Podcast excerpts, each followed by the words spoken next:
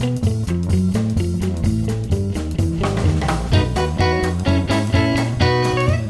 Etica in pillole, una settimana di notizie dal mondo della finanza responsabile.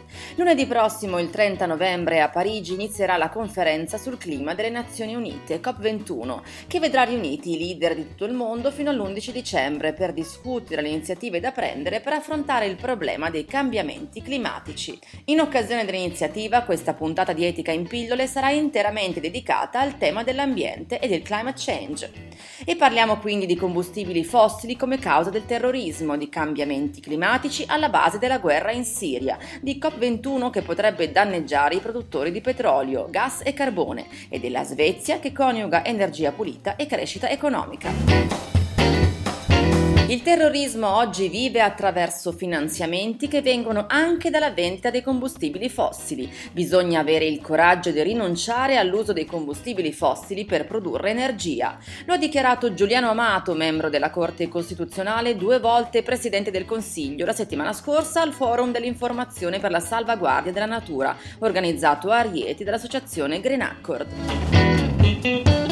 Cambiamenti climatici potrebbero essere una delle cause della guerra civile in Siria e indirettamente degli attentati terroristici degli ultimi mesi. Lo sostiene il principe Carlo d'Inghilterra, da tempo impegnato sui temi ambientali. Secondo il Guardian, il principe Carlo avrebbe attribuito la lunga siccità in Medio Oriente un ruolo scatenante del conflitto che ha generato una crisi dei rifugiati e favorito la creazione del sedicente Stato islamico, l'ISIS, siccità provocata appunto dal climate change.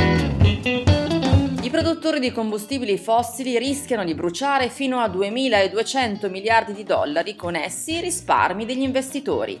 È la previsione di uno studio della società indipendente Carbon Tracker, composta da esperti in finanza e ambiente. Le decisioni che probabilmente verranno prese a COP21 per limitare il riscaldamento globale a 2 gradi centigradi comporteranno delle conseguenze per il comparto dei combustibili fossili che subiranno un inevitabile calo della domanda.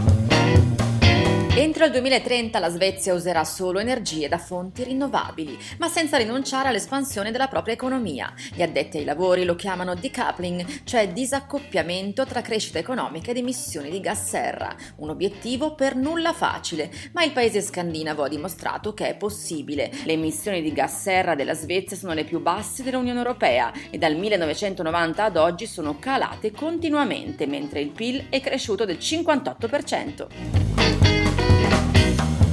Ed è tutto, appuntamento con Etica in pillole offerto da Etica SGR alla prossima settimana e vedremo come andrà COP21.